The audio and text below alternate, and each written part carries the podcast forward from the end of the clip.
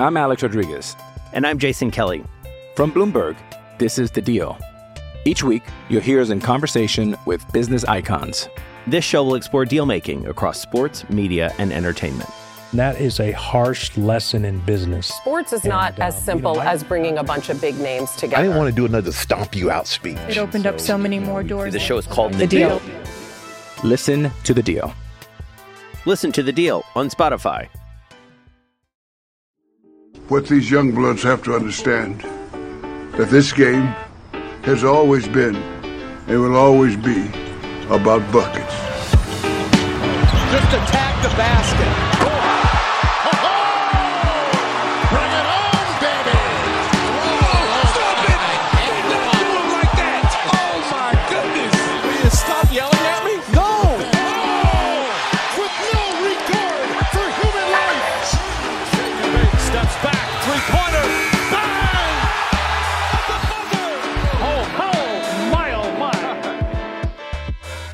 Welcome to Buckets, brought to you by BetMGM, the king of sportsbooks. My name's Matt Moore, senior N B A writer for the Action Network. Just back from Indianapolis, where I got to experience the sights and the sounds and the drama and the intensity of All-Star All-Star Weekend. It was good. I, I will say this. Indy did fine. There's complaints about the weather. Not as bad as New York. Just going to say that. Not as bad as Toronto. It was fine. They did an okay job. They got hit with a weird snowstorm, but Indy did fine. Loved the celebration of basketball. That's the best part about the weekend is how it celebrates basketball. All the stuff that they do for fans is actually really cool. If you're a fan of basketball and you go to All-Star Weekend, you're going to find cool stuff to do. Just don't, what's the word? Uh, go to any of the fucking N B A events because they're all a joke. Sorry. I love the N B A. I talk about the N B A three hundred days of the year. Okay? More than that. Probably three hundred forty days of the year. Maybe more than that. That said, like, All-Star is broken and done. I had a thread on Twitter in which I argue that they need to move it back into fall and actually do it before the season. Have a big celebration of basketball before the season and preseason when there's not an expectation of anything competitive, and then hold the I S T in January or in early February after the N F L Conference Championships. Do it that following weekend during the Pro Bowl, and you have the I S T and everyone can go out to Vegas and have this big weekend in Vegas. That would be great. If you did that, you could be like, hey, you get to go like this year. It'd be like, hey, you get to go to the I S T. And you can just stay a week or come back for, for the Super Bowl. That all makes more sense to me. The All-Star Game is dead. Congrats to Mac McClung for back-to-back dunk championships. Congrats to Jaylen Brown for whatever it is that he did to convince the league to just put him in the final. Shout to Jacob Toppin, who honestly deserved to be in that in that final. His dunk, one of the more underrated ones that we've seen. That was an incredibly difficult dunk that he completed that should have gotten him into the finals. That was bullshit. Congrats to Damian Lillard for once again fucking me over by hitting his Starry shots. Once again, can't hit a three-pointer in the regular season, but he can hit these goddamn Starry shots. I hate the Starry shots. I want them to go away. I got Joe Dellera and Jim Turvey here, the Future Jays. Glad to have you guys with us. We're going to talk about N B A futures today. In the Action Network app, which you can download right now, has all sorts of cool stuff that you can find. We all track our kind of stuff. Jim, are you with me that the tiebreaker out of the first round, instead of just advancing them to the finals, was the dumbest goddamn thing in the world and screwed bettors incredibly? Because I think if you give Hallie the rest of the way, I think Halliburton gets into is live to win that thing. Well, I saw some people pointing out that it was pretty funny to have a four-way tiebreaker because we had to have three people in the final. Like, this is all made up. It's all nonsense. Let's just roll it over and take two more seconds and have one more person compete in the final. None of it made any sense. The whole weekend was, I usually kind of like roll my eyes at how much people hate on All-Star Weekend. I thought this was probably the worst weekend in a while. I've actually thought about the past ones. Yeah, I'm finally now here on the like, that was pathetic. The dunk contest was definitely the worst. The All-Star Game itself was among the worst in recent memory. I love the Steph versus Sabrina, and I hope that kind of sets up uh, something that they do in the future. I'm hearing a lot of people, you know, I think Reggie on the broadcast even brought up, you know, let's get this two-on-two next year, add Dame and Caitlin Clark. That would be super cool. But yeah, the weekend as a whole was, it left a lot to be desired. And I'll say, if you followed, especially, you know, some of our people who are really cooking here on the weekend at Action, Joe, you found no, edges on a hundred different things. It was, it was amazing. So from that perspective, I didn't hate it there, but yeah, overall it left a lot to be desired. Joe killed it. Take a victory lap. You, you absolutely slaughtered this weekend in, in terms of Saturday night. You did so well. Joe was telling me before the show that he actually had a bet on Karl-Anthony Towns to score the most points in the All-Star Game. Not M V P. He takes the most points. The West loses. And he wins. Joe, take a lap, buddy. You did awesome. Yeah, it was just one of those dumb bets that, like, I wish I, like, logged for everybody, but, like, I, it was kind of like a, I'm shooting from the hip. I was like, this line seems really long. Like, I can score.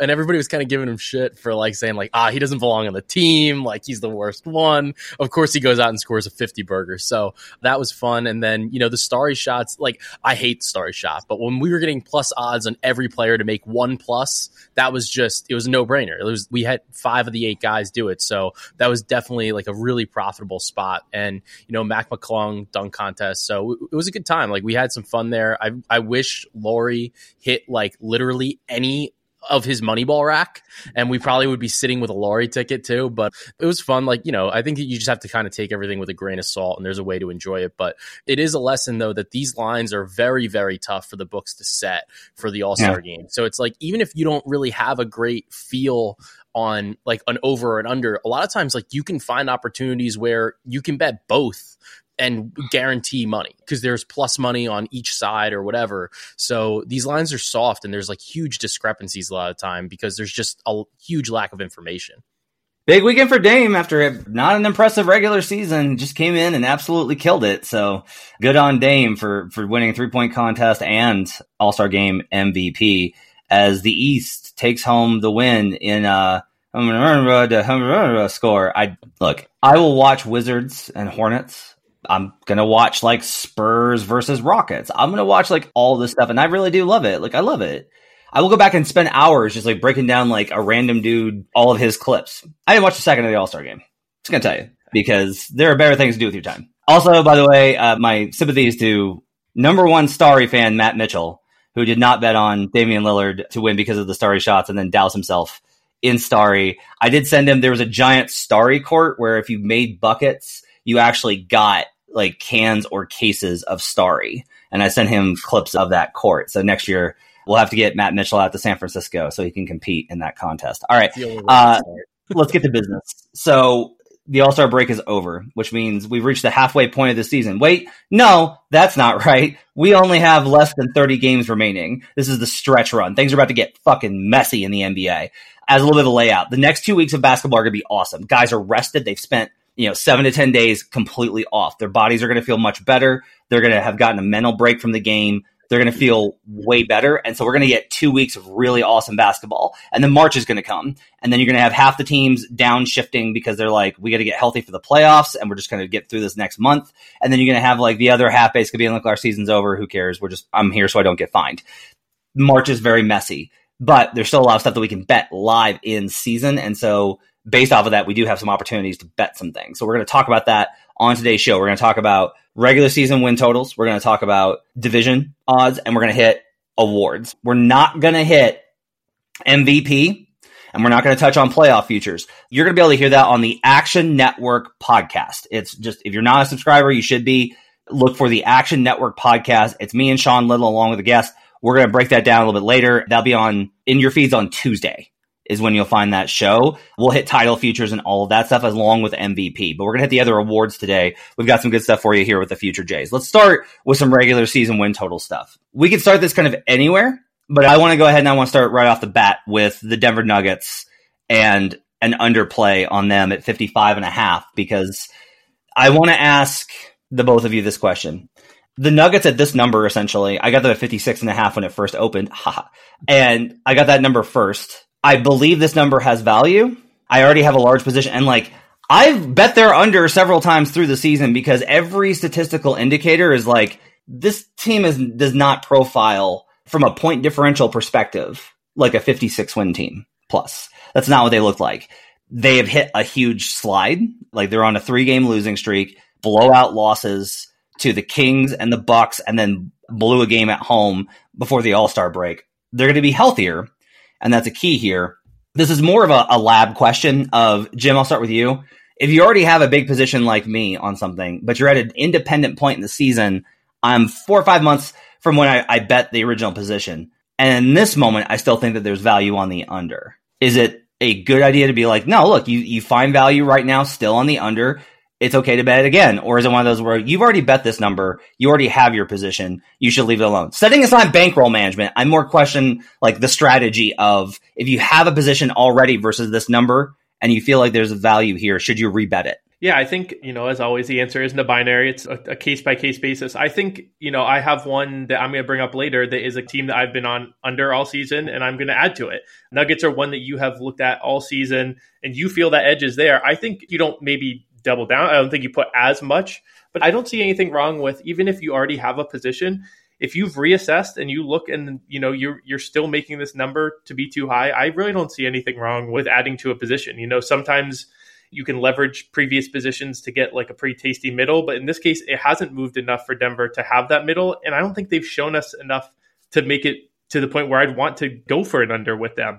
I personally am content sitting on what I have with Denver. But I also would not say if, if people out there or you, anyone looks at it, assesses it, says that they still see value on it, I don't see any reason not to add to it. I don't think just because you have a previous position means you should be scared out of betting it again if you still see value on it. Joe, what do you think? I don't hate buying in on positions, even at like worse numbers, because a lot of times, I know you kind of make this comment a lot of times with the playoffs, right? And it's about like having more information, or there's more certainty to your angle. So I think a lot of times, like when you buy into a position early, you obviously have less certainty. And then there's also more time that has to go from the time that you make the, like, let's call it an investment. By the time you make the investment and the time that you're going to get the return or the potential return, there's more time. So especially at this point, in terms of a win total, I don't mind laying portions of my bankroll on a bet that I've already made, because there is a lot less time that it has to be sitting locked up and tied up into a bet. There's obviously the time value of money that I think is important to consider, especially in like a futures context where, you know, if you're deploying your bankroll in particular ways right now, it's like I, there's less variance in terms of like what the injuries that could happen or things like that. Like you, there's less games, and, you know, like, it's like, look, this is the way that I'm modeling it. And, you know, even if we look at Basketball Reference, they do projections, and they have the Denver Nuggets that are projected fifty-two point five wins for the rest of the season. So I don't hate adding to a position, especially now where, you know, you have a little bit more of an idea of like how this team has played and probably how they will continue to play for the rest of the season. Two more general comments about this. So I pulled, we have win totals for all thirty teams. I looked at their win totals, and then I've got my numbers, and I've got the difference between them. And I've got the actual, like, if you just take their win percentage and you apply it for eighty-two games, how many wins did they wind up then? And then I looked at the difference between them. Here's what's interesting. Okay. Let's forget my numbers for a second, because you can, you can believe it or not believe in my process. But if you just take the regular season win performance right now, their winning percentage, and you cross it by eighty-two games, and then you subtract that from the win totals that are in the market, and you get that differential, and then you average the differences, it's a plus one.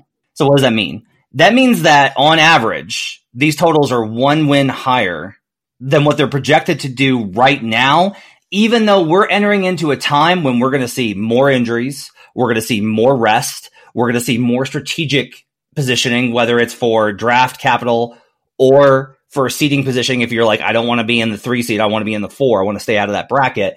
For me, like, there's all of these ways in which my general point is unders are more valuable right now than overs, because these numbers are also, because it's so close, it's like, well, it's only one win, win, Matt. That inherently is wrong, because that's got to assume that you're going to have roughly the same level of health that you're going to this season. Now, if we're talking about a team that's very injured, and we'll get to that, that they have the potential to then outperform, then I think that maybe you're like, okay, their health might regress in this last month of the season, or it's already regressed and that's not reflected in the market. That's like an, an approach that you can take. But in general, I would look for unders in this market first. And that's usually, that's a general win total comment in most sports, including especially the N F L. But in this moment in particular, what the market is telling me right now is they're like, oh yeah, like teams are going to be basically what they are, what they've been so far. These are not the same teams that we saw in November. There's a lot that's the same, but there's a lot of different changes here that can change these things and, and provide you with some value. Jim, give me a win total that you think really has value right now. Yeah, I'm with you, actually. I've got three of them. We can run through them all eventually. My favorite of the bunch, and I've been saying this since day one, it's I'm going back to the well, the Suns under forty-eight and a half. They just lost Beal. Now, he it sounds like it's not as serious an injury as some of the others, and now he's getting, you know, seven, eight days off to rest it up. But they really have been very pedestrian, missing any of these guys. They've been great with when their big three are around, but as soon as they don't have one of those big three, they very much become like a five hundred team if you look at adjusted net rating and things like that. They also have the hardest remaining schedule in the league by a fair amount. So they're going to be in that mix where they will be pushing for wins end of season. There's some other teams here that I, you know, part of the cap is that what's really going to be pushing them that, that final week of the season. But they've also really struggled against top ten teams in the league this season. So I, I think that remaining schedule being the hardest in the league for them is maybe a little bit more important than for some other teams. They have not looked great against the top tier of the league. By spread differential, they're, they're I think they're like third or fourth worst in the league. So if Beal is out for any extended period of time, Durant and Booker both aren't, you know, the healthiest dudes around.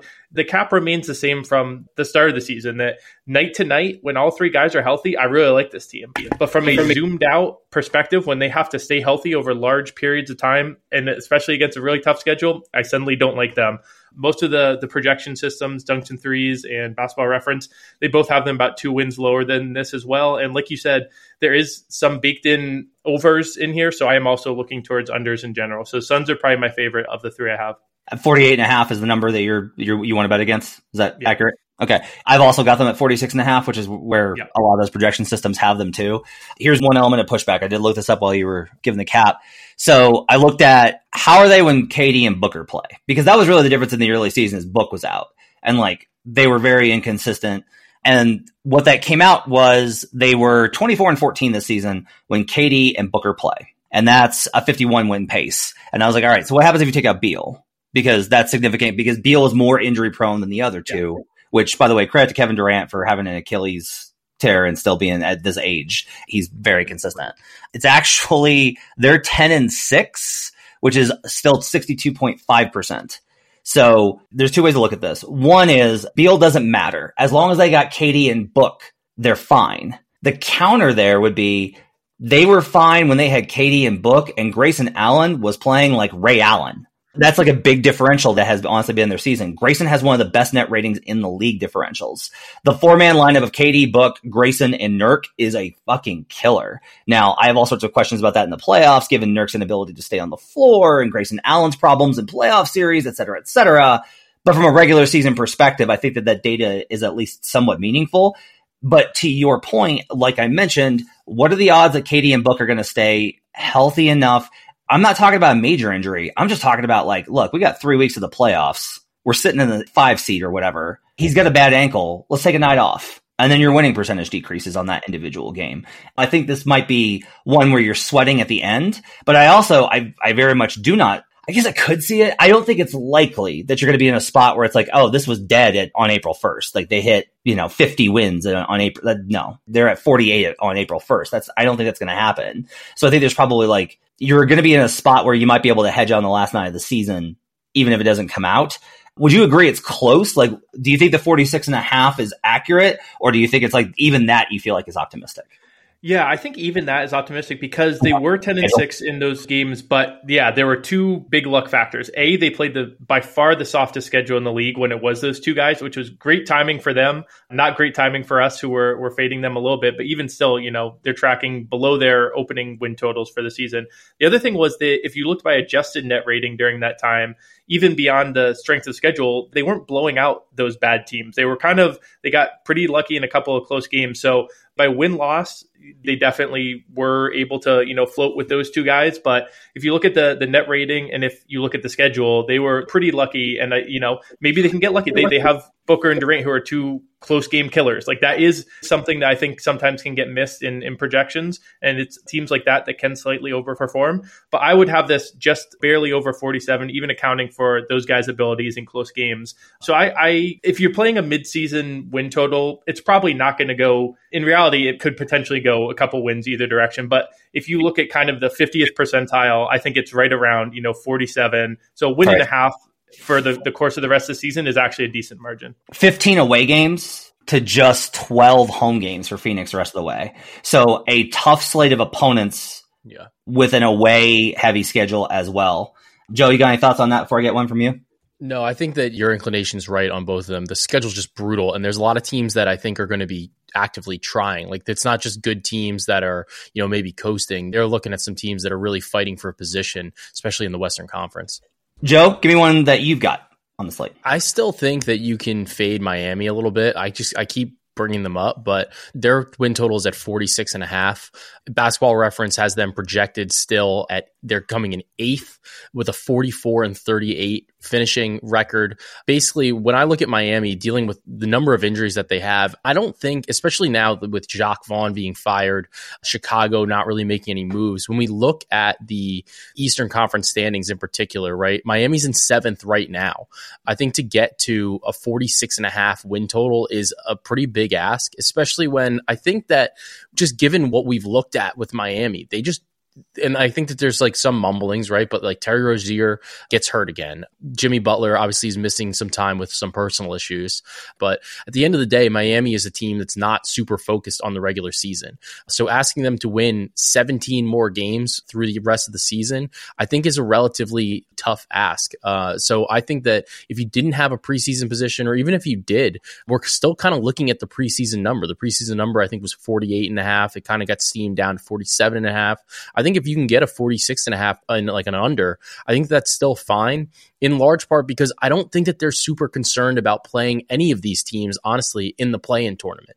They're seventh right now. The only really tough matchup in this range, right? Like they're close to the Indiana, they're close to Orlando. They're all relatively similar record wise, but they shouldn't fall out with Chicago, Atlanta, and then the Nets really behind them. So I don't think they're going to fall out. And I think that they're in a good position to just kind of try to stay healthy going into the postseason. So I will say this, this is a very good way in this. You're going to have this market for a few more days, and eventually we'll see win totals drop off because it's no longer worth it for the books to have the exposure. This is a good way to fade Miami. This is better than taking. Don't get suckered in on the division. I would say do not take, because right now at BetMGM, King of Sportsbooks, the Orlando Magic are plus one ten to win this division. And from a standing standpoint, you're going to look at this and you're going to go, look, wait, they're tied in the, in the loss column. The Magic have the easiest remaining schedule in terms of opponent S O S. They have the easiest remaining, but Miami has the fourth easiest. Miami has one more road game than home game, and Miami has a three one season series tiebreaker lock over Orlando. And that's a lot, honestly. And if you're like, they're tied though, I get it. That's a lot of factors that go in Miami's favor here. Like, I want to bet Orlando to win the division. They're fun. They're fun. And the Heat are... The Heat are, are Soylent Green. Like they're, it's the book that you have to read in high school, and you have to do a, a whole breakdown on it. They're the dust chapter in um, Grapes uh, of Wrath. Grapes of Wrath. So that's what the Heat are. But but I also think that Grapes of Wrath is a great American novel. So it's very good. Yeah. So yeah, and so that's the, that's the point here is like you could take the individual, I think, on this, because when we kind of look at the numbers, the number in the market to to kind of repeat it is there's a forty-six and a half. They're currently on a forty-five win pace. That's just win percentage. I've got them at projected at forty-four point six. So I like them even less, which is not surprising. Their numbers are never going to look really good on paper. I do think there's probably value on this. I'm not sure I want to get on it just because one of the problems I think that you might run into, Joe, is they're in that number range where there is a little bit added incentive. The difference between forty-nine and forty-eight is less than the difference between forty-six and forty-five. forty-six and forty-five can be, hey, you're in the ten and you're going to have to go on the road for two play-in games. Or that could be the difference between six and seven and you've got a playoff spot or you have to play in the play-in game. So that difference is a little bit more meaningful, but I don't mind the play at all. Jim, do you have thoughts on Miami? Yeah, actually, ironically, I am almost the opposite of you in that I would rather play the Orlando division part of it because okay. I'm higher on Orlando, and I am worried a little bit about what you just said, which is that they will, both these teams will have motivation to win down the stretch. They both have very easy schedules, which, you know, means that they are playing these teams that are really going to hit the off switch down the very stretch around the season here, the Charlottes, the Wizards of the world. So I do like getting Orlando at plus money. Ideally, a little bit longer than plus one ten. So I'm eyeing this, but I most likely staying away unless I could find Orlando in the division at like a plus one thirty, plus one thirty-five, something like that. Hmm, that's interesting. If you get a plus one thirty-five, I get it. one ten, I just don't think is very yeah, appetizing. Uh, I'm looking at Orlando right now in dunks and threes. They've got the twelfth best win differential in season in terms of they've won more games than they should have. And Miami, Miami's actually third on that range. So this is two teams that have outperformed expectations to a certain degree. I do think that Orlando has slid a little bit. Like they're just having a hard, they needed to make a trade for a point guard. They really needed to pull off one of those deals to just boost a little bit of scoring, because they keep running these games where like they're competitive and they just can't quite get over the hump because their offense stalls out for four or five possessions and then they're done. All right, I've got another one. Uh, let's do the Clippers real quick. I have a, at least a lean here towards the Los Angeles Clippers under, actually, and I get to do this because I have appropriately built a large position on them for division and win total and champion. Like I've done, I, I got in on the Clippers way early. We've talked about it on the show, and I'm not just taking a victory lap here. I think it's really relevant. But the number's fifty-five and a half. It's hot. They're, look, they're at that number right now, so I, I get it.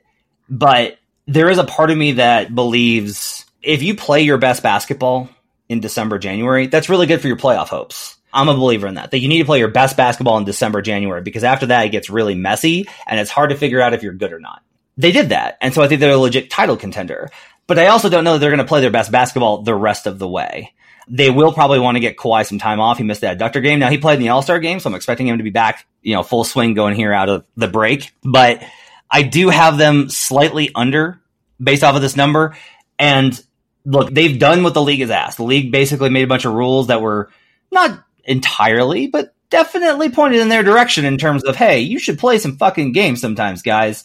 And they've done that. Like, Kawhi's played a ton of back-to-backs. I want to give him credit for that. P G's played a ton. Harden's played a ton. I do think that for them, there will be a little bit of a down ramp. And this is a very high number at this point in the season versus a team like Boston where it's only over for me. They are going to win a bazillion games and they're going to keep the pedal down, and then I don't think they're going to going to rest guys. The Clippers, however, I think do have to be like, all right, we've done the thing. We've proven the thing. We'll play on the big Saturday night games whenever we've got them, or the national T V games, but maybe we start gearing down a little bit in some of these spots. And I do think this is an opportunity to sell very high on the Clippers, Joe. Yeah, I mean, you can get their under at plus money, which I think is always nice, like especially in this yeah. circumstance where you're trying to hedge a little bit, or, you know, try to build like a position. I do think that the Clippers are a little bit savvier in terms of what they can do, like organization wise. So if they feel like they're locked into the two, three, and it doesn't matter, like I don't think that they give one crap about playing in Oklahoma City. They do not care if they have to go to Oklahoma City. I don't really think they really care if they had to go on the road a little bit, if they had to go to Minnesota in the second round. I do think, though, that there might be a little bit of jockeying about who they might play in the first round, though, because right now it's set up with the Pelicans are in sixth, the Mavericks are in seventh, the Kings are in eighth. I think if there's an opportunity where they could play like the Kings somehow, the Kings move up, I could totally see the Clippers wanting to like get into a matchup like that where they don't have to travel very far and against a team that I think is a little bit overrated. So I think that that's, I guess, my concern with the Clippers. But I think at the end of the day, you're right. I don't think that they're going to be in a rush to get to the one seed, especially if they if that really sets up a second round matchup with Denver. I, I don't I don't envision that that's a circumstance that they really want to get themselves into. I'm Alex Rodriguez. And I'm Jason Kelly. From Bloomberg, this is The Deal. Each week, you'll hear us in conversation with business icons. This show will explore deal-making across sports, media, and entertainment. That is a harsh lesson in business. Sports is and, not as uh, simple you know, I, as bringing a bunch of big names together. I didn't want to do another stomp you out speech. It opened so, up so many more doors. The show is called The, the deal. deal. Listen to The Deal. Listen to The Deal on Spotify.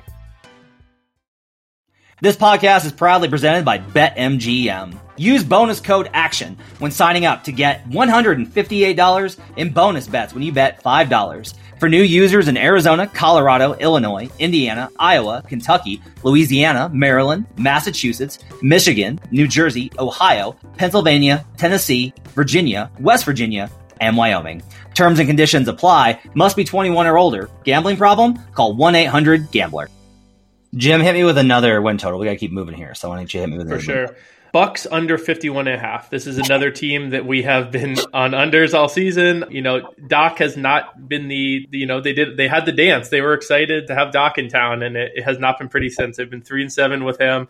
This is another team that has been lucky so far, and I think it's another team that, to a degree, you have, you know, Dame Lillard at the end of games. You have Giannis in big moments. That, that does help you a little bit. It means you probably a little bit outperform your net rating, but I think they've gotten extra lucky. They also have the third hardest remaining schedule, and the opponent guard defense has just gotten comical. If you have any sort of score, it doesn't even have to be a good player, just someone who can get buckets and is a guard. They're going to have a big, big night. It's fifty-one and a half. You can get the under at plus money. Again, I don't think this is a massive, massive edge, but I yeah. think this is one where I think you just, that number's too big for me. You know, a lot of us were like, ooh, they look a lot better. Their process is better. I know they lost, but their process is better. We did that for about four games, and then we're like, uh-oh.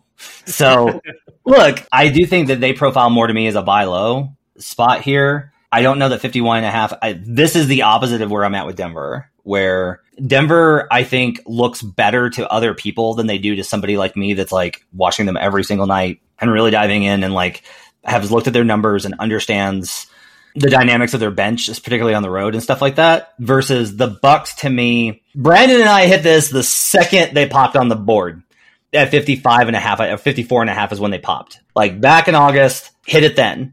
Preseason, hit it again. We hit it first when it came out, and then Dame got traded and went back up, and then we hit it again, and then preseason came and we hit it again, and then I hit it again in the season. So this is the opposite of the Denver one, where I'm like, I have already bet against this team. And this is part of it, is like, I actually bet against a different team. Like, I bet against the Adrian Griffin Bucks.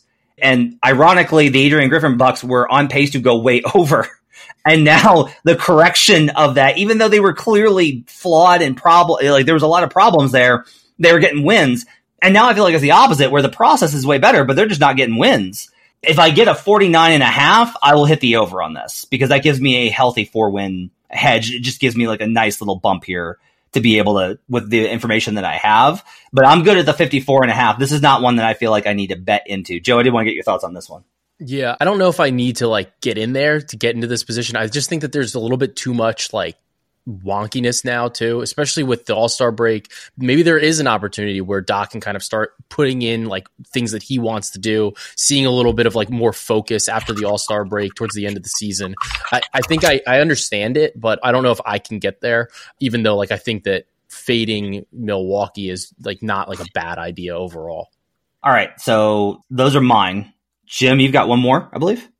Yeah, but actually, I, I'm curious. I wanted to talk this through with you, because my last one was Celtics under sixty-three and a half, mostly Ooh. because I did not see anyone pressing them down the stretch. But it sounds like you don't think that that really matters, and that they will continue to run their guys out there and run bad teams off the court. Yeah, so I, I think here's the thing. I think you want to take an under here at this number with it being sixty-three and a half, which that is like an absurdly high number. Huge number. And it's plus money on the under, too, is the other yeah. thing.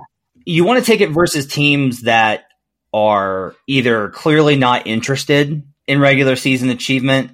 You can actually kind of take it on teams if they're like, we really want to press for this, because they'll burn themselves out. They'll basically blow a gasket trying to push too hard, and then kind of realize like, we got to back off a little bit. Like this is, you know, if they get on a win streak or whatever. The thing about the Celtics is that they are not at the spot because of an incredible ten, fifteen game winning streak. They're not here because of an incredible three point shooting performance like they were last year, when I was like, this team is not that good. That's not the squad. This team has been great every single yeah. section of the season, not just wins, point differential. They're the only team top five in, in offense and defense. And for them, they have the ability to get wins when even they're not at their best. Like when Porzingis is out, it's like, ooh, they really need Porzingis in a playoff series. They do not need Kristaps Porzingis playing the fucking Hornets on a Tuesday. So they get caught the same way everybody gets caught. It's not that they're they're not going to lose games. They're going to lose games. And this doesn't provide them with like a huge number of those to miss. But like I have them at sixty-three point seven. So I have this right on the dot with what we talked about earlier with like, aren't they going to rest guys? Yeah. Like it's under or nothing at a number of sixty-three and a half, right? I'm not like, let's go bet the over at sixty-three and a half. But I do think that there is a world in which they rest Porzingis or Tatum or Brown or whoever, and they still get to sixty-five, sixty-seven. Like, this team is a fucking wagon, and their approach is very, the Wolves are in, we got to see how many games we can win. Let's see how good we can be. That's where the Wolves are at. The Celtics are not there. The Celtics are just at, let's keep performing at a high level and showing championship habits so that we can be the best that we can be. Those are teams I do not want to fade. So I can't disagree with you that sixty-three and a half is a really high number to try and hit, but I do think that I personally don't want any part of it, even if I would have to say like, yeah, the under juiced with plus money at that number is absolutely value, but they are enough of a machine and their gap is so significant when we look at like the strength of these teams. For me, it is the way that my projections have it. Like, it's the Celtics and the Thunder, and then like everyone else can figure their own shit out. Those are the two best teams in the league. Now, that doesn't mean I'm betting the Thunder to win the title, right? This is entirely regular season, but that's kind of that, that to me is what we've seen. And, and I have some bets on the Thunder and some other aspects, but that's kind of my thoughts on it. Joe, what do you think about the Celtics? Yeah, I mean, I think that stylistically, the big thing with Boston is that like they shoot a ton of threes, even though they don't, they're not like as high in the percentages that you would think that a team mm-hmm. like that kind of relies on three pointers like that would be. So it's like, even if their starters are missing, just stylistically, they can just outmath you because their bench guys and like their depth guys are all really excellent three point shooters. So it's like, even if you do have a game where you're not seeing like a Tatum or a Brown or a Porzingis, it's like, okay, well, Horford can shoot. Hauser can shoot, Pritchard can shoot. So I do think that you can kind of end up in that situation. I get the under. I think the under, I think it makes sense at a plus number, but it's not something that I'm looking to buy right now. Jim, what do you think about the feedback we're giving you there? No, I, I think that makes perfect sense. I to me, it is a lean more than a the hammer spot. The hammer were, was Suns, and then, you know, Bucks was a lean, and uh, Celtics is a lean.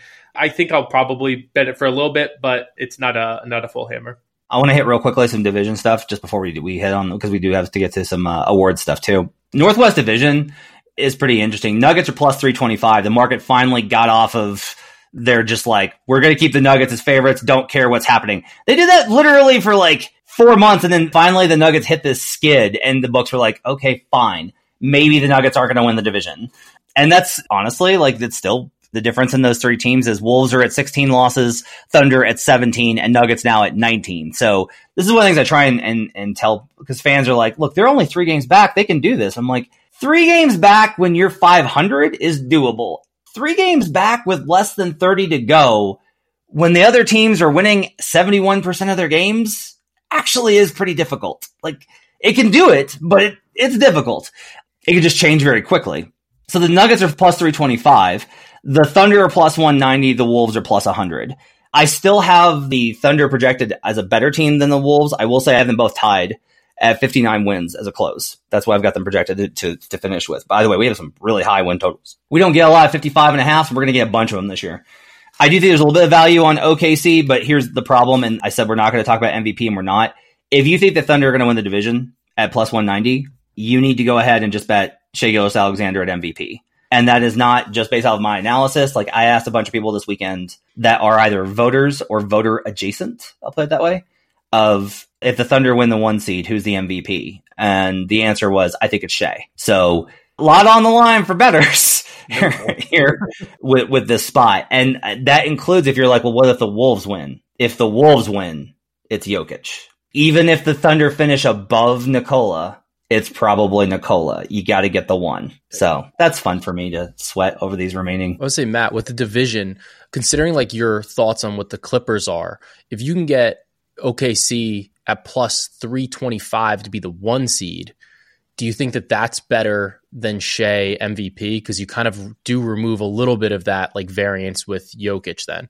Yeah, that's the probably the best one. I have a proxy. I think this is the proxy division. I think if you like the Wolves, I think you should, and I'll, I want to hear your thoughts on this, Matt. You're you're very tapped into this this kind of stuff. What do you think of betting Chris Finch for Coach of the Year? If Finch and Dagnall are going right up head-to-head to the final week and the Wolves finish ahead of the Thunder, is Finch a good proxy for Wolves division instead? Here's what's interesting. So Dagnall's a favorite, right? Yeah. And yet the market's saying that the Wolves are going to finish number one. That has confused me as well. Right. I will say I do think that there's still a very big edge to Dagnall, in part because of coaches in particular have talked about that team is so young, and young coaches, like coaches know how tough it is to get nineteen, twenty year olds to play winning basketball. And this is the youngest roster in the league. So versus like Chris Finch, who I think is not disliked by his coaching peers. Now, I want to be very clear. I think Chris Finch is like a great dude. He seems very humble to me. I talked to him over the weekend. And like, he's always come across me as a very genuine and, and pretty humble guy. Like, he's like, I can't believe I'm here. Cause like, he was coaching in Belgium before Daryl Morey tapped him for the Vipers job. That's the Rio Grande Valley Vipers, by the way. Go look at their merch. It's absolutely phenomenal. G League teams are the best. So I, I think Finch is great, but I think you do need to be, have a little bit of, of love from the, the coaches. And Finch, I think, is respected and liked, but I think that there, there's a real appreciation of Dagnall and what he's accomplished. because also he gets all this credit for developing these guys multi-year, where it's like took a team that was totally rebuilding and brought them all the way up.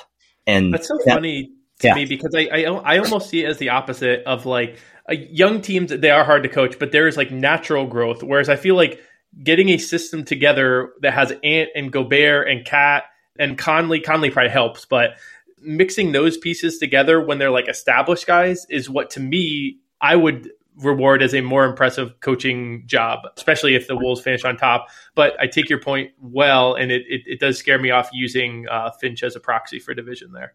All right, let's go to some awards. Let's hit some award stuff. So let's start with the most improved market, because we've seen some interesting movement in this, as the Philadelphia 76ers have obviously plummeted. They have lost seven of their last ten. They're down to the five seed. They are only three games above the Heat for the seven spot, being in the play-in tournament. And so kind of as a result of that, we've seen a little bit of movement from Maxey. He's now down to at, at M G M, the king of sportsbooks, minus one ninety. Kobe White's up to plus four hundred. Alfred Şengün's fallen off. He's plus seven fifty. Jonathan Kuminga's plus eight hundred. Jalen Williams of the Thunder at forty to one. Scotty Barnes at fifty to one. That number's preposterous, but it's a C L V sandwich. Jalen Johnson at sixty-six to one and Cam Thomas one hundred to one. Jim, I know you've got some thoughts on this. Let's start there with, how do you kind of react to the market starting to peel back a little bit on Tyrese Maxey? I'm a little surprised more than anything else, especially the Kobe White push here does not really make a lot of sense to me.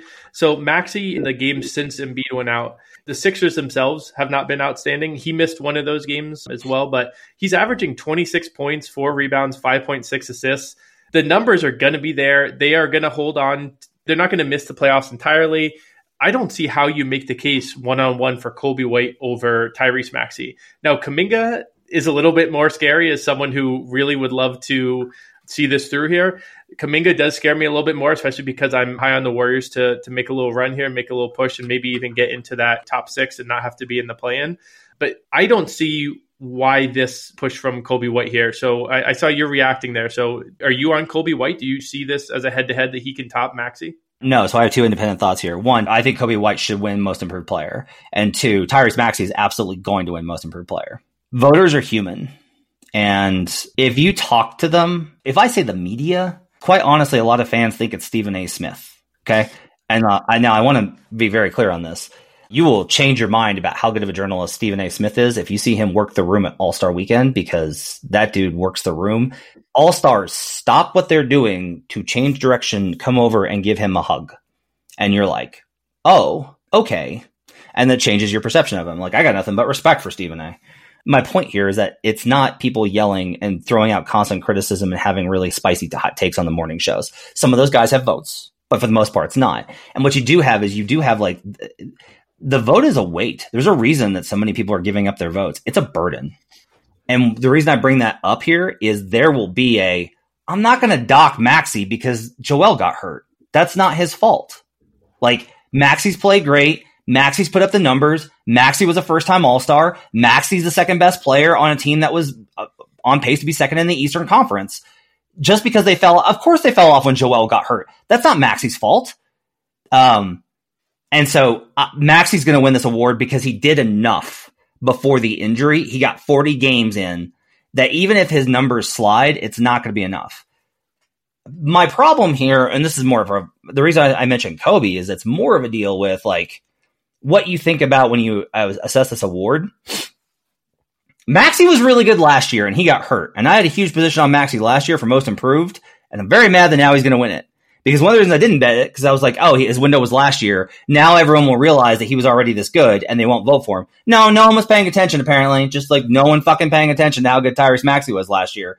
Um, and so, like, the jump that Tyrese has made this year is mostly just, like, James Harden left, and he got the ball more. Now, I'm not saying Tyrese isn't better, because he's way better. He worked on his passing. Uh, he worked on his change of his change of speed stuff. Um, his performance has been absolutely phenomenal. Like, Tyrese Maxey is an all-star. He is an incredible young player. Kobe White was a guy that I was like, I don't know if this guy's going to be in the league in four years. And now I'm like, oh, wow, he is a legitimately really good point guard. Not just a good player, a good point guard, which is difficult in the N B A. He has learned to manage the offense. He has learned to make reads out of the pick and roll. He has learned to play on and off ball. His versatility is very important. And when he has played and Zach LaVine has not, they have played at a rate that would have them solidly in the playoffs. So I think Kobe White is very much deserving, but this is a C L V sandwich, and you should absolutely be betting Tyrese Maxey at any number below two hundred, and even two hundred, I'm putting it in a parlay at a book. I'm going to be putting that in the parlay with Jokic, because how can I put this? I am over-leveraged to fuck on Shai Gilgeous-Alexander and didn't really realize it until this weekend, so I got to do that. Joe, do you have thoughts on most improved? Yeah, so I think that a lot of what you said makes sense, especially with the fact that, you know, voters, I think, going into the season thought it was going to be Maxey's, and then Maxey hasn't done anything to lose it. I will say over the last twenty games, Kobe White is putting up comparable numbers, if not better numbers than Maxey.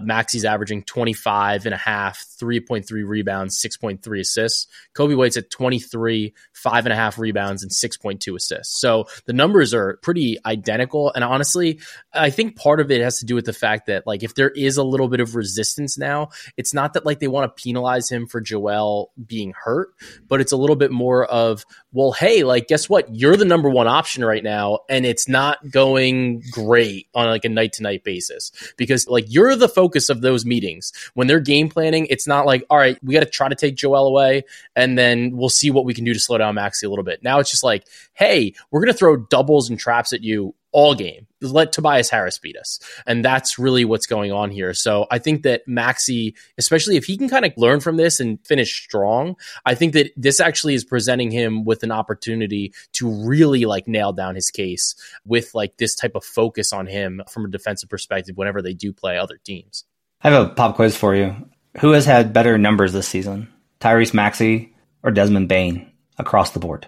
I think Desmond Bane. It's probably Bane, yeah. It's Bane. It's Bane, and you're like, well, yeah, but Maxey plays with Embiid. Okay, sure. But that's kind of the point here is like Embiid draws a lot of attention versus the Grizzlies have no one to draw attention except for Jaren Jackson. And Bane has put up twenty-four points, twenty-four point four to Maxey's twenty-five point seven. He's got him beat in rebounds. He is behind him by only one point three in assists, which is crazy, given the Grizzlies are playing with like hustle dudes, and Bane's got him in steals, blocks, field goal percentage, three-point percentage, free throw percentage, effective field goal percentage, and B P M. Not that I'm mad that I had a big position on Desmond Bane at all. Let's talk coach of the year. We already kind of hit on it about how to bet this with the Thunder and those. Dagnall's one ninety-five, Finch is two fifty, Bickerstaff's four hundred, Tyronn Lue's five hundred, Missoula's sixteen to one, Carlisle sixteen to one, Tibbs is twenty-five to one, Malone's fifty to one, because he'll never win this award, Jamal Mosley fifty to one. So I do think that Dags should be the favorite. Again, like I think the Thunder are going to get the one seed, so this all lines up for me and makes logical sense. If you don't, then Finch inherently has to have value. If he, like, to Jim's point, I'll say this. There's no scenario in which the Wolves finish ahead of the Thunder, and there's not value on Chris Finch right now. Because if we get to the end of the season and it's like the Wolves do finish with a better record, having a better record has to count against it. It's just a matter of how much you think the gap is. The books are basically saying Finch can finish above him, but he's got a veteran team with a multi-time defensive player of the year and Anthony Edwards. But here's what's interesting. Shai Gilgeous-Alexander is number two for M V P. He has the second most valuable player in the league by the market. And yet what Mark Dagnall is doing is considered more impressive. That's like an interesting talent versus team makeup kind of thing here. I have some thoughts on the longer stuff, but Jim, I want to get your thoughts on Coach of the Year. I won't run back too much of it because we did cover it earlier. I, I think my biggest thing is I am higher on how the Wolves will finish the year than the Thunder. And so I do see a little bit of value on Finch strictly from a, you know, it's so hard sometimes to remove ourselves from these. You just went on that whole big thing on Kobe White should be the one who wins it. It's very important to, you know, when we approach these, I'm seeing Chris Finch should win this, but that's not what you're betting. You're betting who will win this.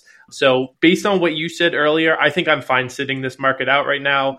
If I want to be on the Wolves or fade the Thunder, I can find other ways to do it. I do think among the longer numbers, I'm not sure if, if Missoula is the name that you'll throw out. He's the only name there that even vaguely intrigues me. But overall, I'm pretty okay sitting this market out right now. Yeah. From a logical standpoint, if we're going to play the logic game here, I do want to say, like, here's a fun logic game. Okay. The Thunder have Shai Gilgeous-Alexander and have been almost entirely healthy. J B Bickerstaff has Donovan Mitchell, who is not on the M V P top five in the straw poll, and has missed Darius Garland and Evan Mobley for multiple months of the season, and yet are on pace for the Bucks not to win the division for the first time since two thousand eighteen. And yet J B Bickerstaff is a dog at four to one. Like, J B Bickerstaff has done the most here. He's done the most. I don't think he wins because I look at all these types of things. You're right on Missoula because I try and think about, from a voting perspective, what's my blind spot? Because we're influenced by the markets. If the market tells us X is a favorite, a lot of the time we're like, there's got to be a reason for that. And I'll just tell you, like, no, nope, that's not how this works. The voters can have an entirely different idea, and the books are not polling the voters, I promise you. I would know about that. And so I feel confident I would know about that. They might have one or two that they have, they, they gather sources, they gather information, that's fine.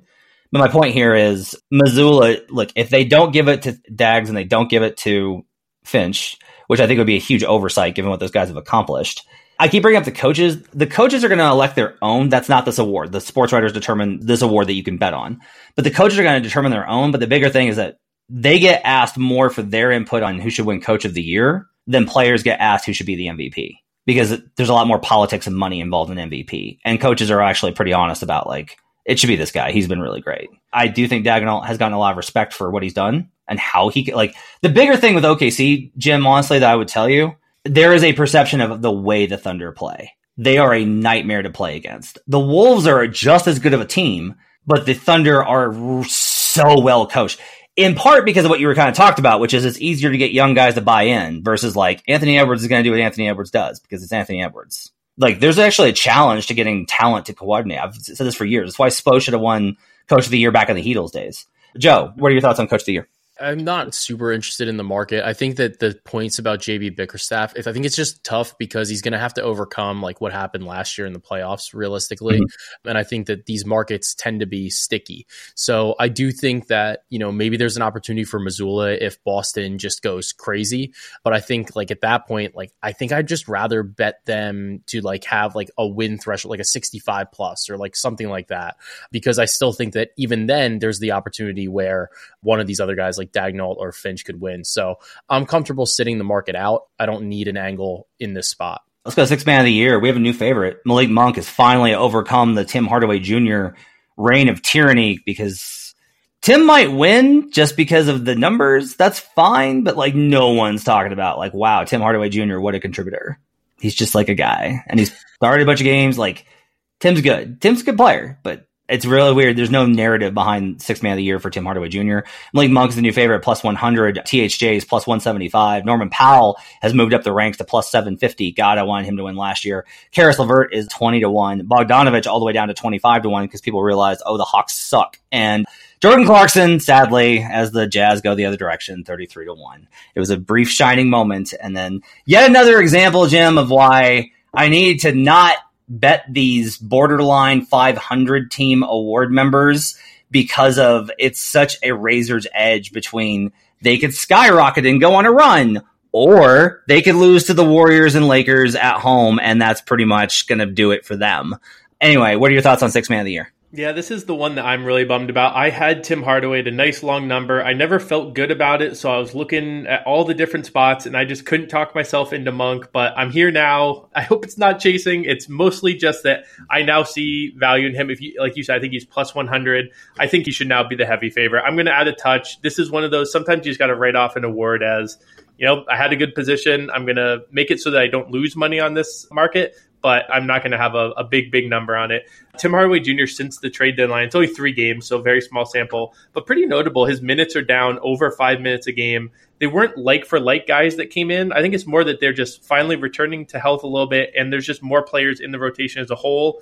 He's only scoring seven point seven points per game in those admittedly very small sample. Meanwhile, Monk this month is at forty points, four rebounds, five assists. That Kings team is still hanging around the playoffs. He's been a very key part of it, more to your point of, you know, actual impact-wise, who is doing their job off the bench. He, he's often out there closing games and getting late buckets for them. If you can get plus one hundred on it, I, I do think there is some value here. If you followed us the whole time, if you followed me and had Hardaway at a good number, I think we leverage this to make sure we don't lose money in this market, but don't go crazy chasing it down because there's still a couple months, and, and this is such a weird award as well, so... I struggle with this award because I don't think that Sacramento is as good as their record. To me, like I'm concerned about Sacramento falling deeper into the play-in. And mm. then it's like, do I want to plus one hundred ticket on Malik Monk if I think, you know, maybe Dallas has like a slightly higher chance of like moving up, that type of thing. So this is a really tough market because I think that there's there really hasn't been a player in my mind that's really like separated themselves from the field. So I do think that there seems to be some opportunity to like bet around it. I don't really have any positions on this. I had a Chris Paul position that's just dead now. So like that's kind of like its own point. But I feel like it's one of those awards that like I don't think you need to get into if you don't have a position already. Yeah. It's just this is an award where yeah. there's just been nobody that's really been like outstanding. So it's like I have trouble picking anybody. So this might be the opposite of what we talk about with like the the who should versus who will. This might be the opposite of that. I refer to those guys as the Joe Ingles, Brandon Anderson award because Brandon was like, Joe Ingles should win this. And I was like, but he's not going to. He's like, he should win this. He kept betting it. And then I'm like, he's not going to win it, man. And Brandon's got like a million of those on me. But that's like the thing I think of here. But I do think, look, if we if we accept that there's nobody who set themselves aside with the narrative and there's nobody who's clearly ahead with the stats, they're all sixteen, seventeen, fifteen points per game. It should kind of come down to who do you feel like is, has played the best? To me, that's Malik Monk. Yeah. And I think that most voters are going to be like, man, Malik's been awesome for them. Like I've, I remember so many games where he's come up huge for them yeah, yeah. and delivered down the stretch and he's closed games versus like respectfully, Jim, no one is like, remember how Tim Hardaway Junior carried the Mavericks late in that game? No. Yeah. Right. And about any of these guys, Norm Powell. I love Norm Powell, but can you remember like a Norm Powell carrying the Clippers down the stretch? I certainly no, can. He's more of like, he's that guy that fills in and kind of completes a lot of those those lineups and makes them like their minutes with him are really great. Like the minutes with Powell and the starters are awesome and they're better than the alternatives. But a lot of that's honestly just like. But, but I, Monk is the guy who is the most memorable from this category. I think it's a very good point of if they're all even, it's like, well, who's just the best? And Monk, I think, has the has had the best season, the most memorable of the and, seasons. And he definitely has the most assists. Like it's not even close. So like in terms of elevating the team and like points responsible for, he doesn't lead in points per game, but I guarantee all you right. he leads in points that he's responsible for. We'll wrap up with clutch, but we want to hit on the other two markets. We uh, are all in agreement. There's no value on defensive player of the year. Rudy Gobert is going to win it. He's a huge minus number. You can still bet it because it's, for me, it's like, it should be minus a thousand, but nobody's going to be like, ooh, yeah, I really want to bet minus six hundred, minus seven hundred on him. Victor Wembanyama is going to win rookie of the year. Uh, Chet Holmgren, I stand by the advice that we gave, which is bet whoever was a plus early in the season because it was very borderline, but Chet's hit a bit of a rookie wall. And once Victor moved to full-time center and they gave him a point guard, he's been great and he's been sensational and he's been clearly the best player. The game versus the Raptors last week in particular was the best game I've seen hit from him this season and shows his potential in terms of he single-handedly destroyed that team. Victor Wembanyama destroyed an N B A team as the number one guy for the entire duration of the game. And Chet Holmgren, as good as he is, doesn't do that because he's not asked to do that. And that's okay. Chet's going to finish second and be very deserving and very awesome. And he's going to go to the playoffs and Victor's not. But Victor Wembanyama is absolutely going to win rookie of the year. Let's go to clutch player and close with that. So very quietly, Steph has kind of crept up here as they started to actually win games. And now he's starting to get like a real advantage in this market as the favorite to win clutch player of the year. Currently in the market, you will find Stephen Curry as the leader at minus one sixty. Shai Gilgeous-Alexander is plus six hundred. Dame is seven to one. Luka is nineteen to one. Jalen Brunson is nineteen to one. And LeBron James is nineteen to one. Jim, what are your thoughts on clutch player of the year? Yeah, this one is one that, you know, we've talked about how this is a weird award. It's a new award, but N B A First Three on Twitter, if you follow him, he wrote a great piece for Action about a month ago. And he and I have been kind of working on this award. I wrote one earlier in the year, and he and I kind of collaborated on on both of them. And he pegged Curry as the guy a month ago. So really hope you you, you found that at the time, because I do think he's running away with this. So, you know, if you define clutch points, N B A dot com defines as game within five points, under five minutes to go. He has one hundred sixty-five points in those situations. That's fifty-seven more than any other player. That's been a really good proxy for this award in its short existence. That's sixty-five more than Dame, seventy-eight more than Shai, who are the other two names at number two and three in the odds. He also has seven shots in the final five seconds to either tie or take the lead this season. That's pretty insane. In terms of actual game winners, you know, I think he's got one, maybe two of those as well. And he's, it's big moments too. He really has been just popping up kind of all season as they play these really tight games. He's obviously their go-to guy in those moments. That's part of it. He's the field goal attempts are through the roof. because it's a weird award, you can shop it around a little bit. minus one sixty-five is pretty, pretty juicy. I saw like a minus one twenty out there. I like that obviously a lot more because this is a weird award. Big minus money for several months is a little bit scary. Um, but I think he's in a great, great position right now. And I would definitely take that minus one sixty-five at maybe a little bit smaller amount. But if you can find shop around minus one twenty is really good. Jim's analysis is spot on. Try and think about how are the voters going to vote for this award? Like, what are they going to look at? They're just going to pull up the clutch stats on N B A dot com. That's all they're going to do. Yeah. Now, there are better ways to do it. Like, if we want to talk about shoulds, right? I just pulled up on StatHead, Shot Finder, and pulled up last two minutes, shots to tie or take the lead. Guess who leads? Not Steph Curry. It's Giannis Antetokounmpo. He's got fourteen of those this season. Steph has twelve in the final two minutes. But clutch time is the last five minutes. So it's like in the last five minutes, you're clutch. Is that really like the clutchest shots? I would argue it's probably the last two minutes when you're trying to get a lead to actually win the game. Because if you are making a bunch of shots between five and three and then your team still loses the game, as the Warriors have done a lot this season, like they did when they blew the lead versus the Clippers the other night. The problem with Giannis is he has Dame on his team, and everyone's going to think of Dame as the Dame. clutch player, exactly. Which is why he was the heavy favorite for most of the season. You know, and this is just shooting the breeze here, honestly. You know who's third? Only two behind Steph. Mike Hal Bridges? Paolo Banchero. Wow, okay. Wow. Actually, and N B A First Three had him as one of the guys to keep an eye on as well. So Paolo nails, and like the Magic need those shots. They need like they need those shots in clutch time. Uh, Devin Booker is actually fourth with nine, tied with Anthony Davis and De'Aaron Fox, last year's winner. Mikal Bridges has slid to eight. Joe, do you have any final thoughts on clutch player? I think Curry's just has been incredible. And given the fact that we think that Golden State has a decent chance to make the playoffs and kind of progress, I think that that really would help the argument as well. So I can't hate even laying the minus one sixty. He's got the name. He's got the pedigree. He's going to be somebody that voters want to award. That's going to do it for Buckets. Hope you guys enjoyed this. Make sure to check out the Action Network podcast with me and Sean Little. We'll be breaking down title futures as well as M V P stuff. You can check that out in the Action Network feed on Tuesday. You can follow Joe Dellera and Jim Turvey in the Action Network app. Jim's at, at Turvey Bets. Joe's at Joe Dellera. By the way, Joe, Andrew O'Connor Watts, who has a very complicated name, changed his to N B A Watts. Like, he at least has like a handle that's not just his name. So whether it's Ladder Dellera, something, we got to do something about this uh, to try and in the end. There you go.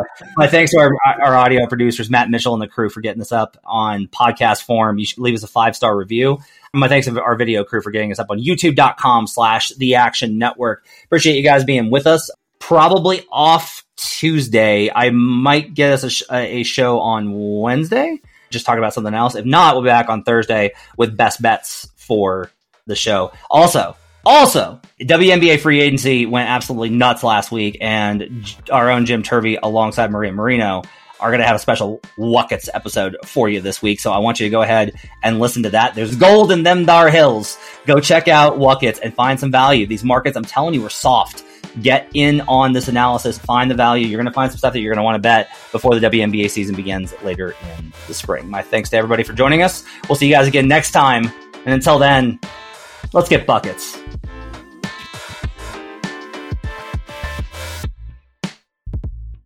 Action Network reminds you, please gamble responsibly. If you or someone you care about has a gambling problem, help is available twenty-four seven at one eight hundred gambler.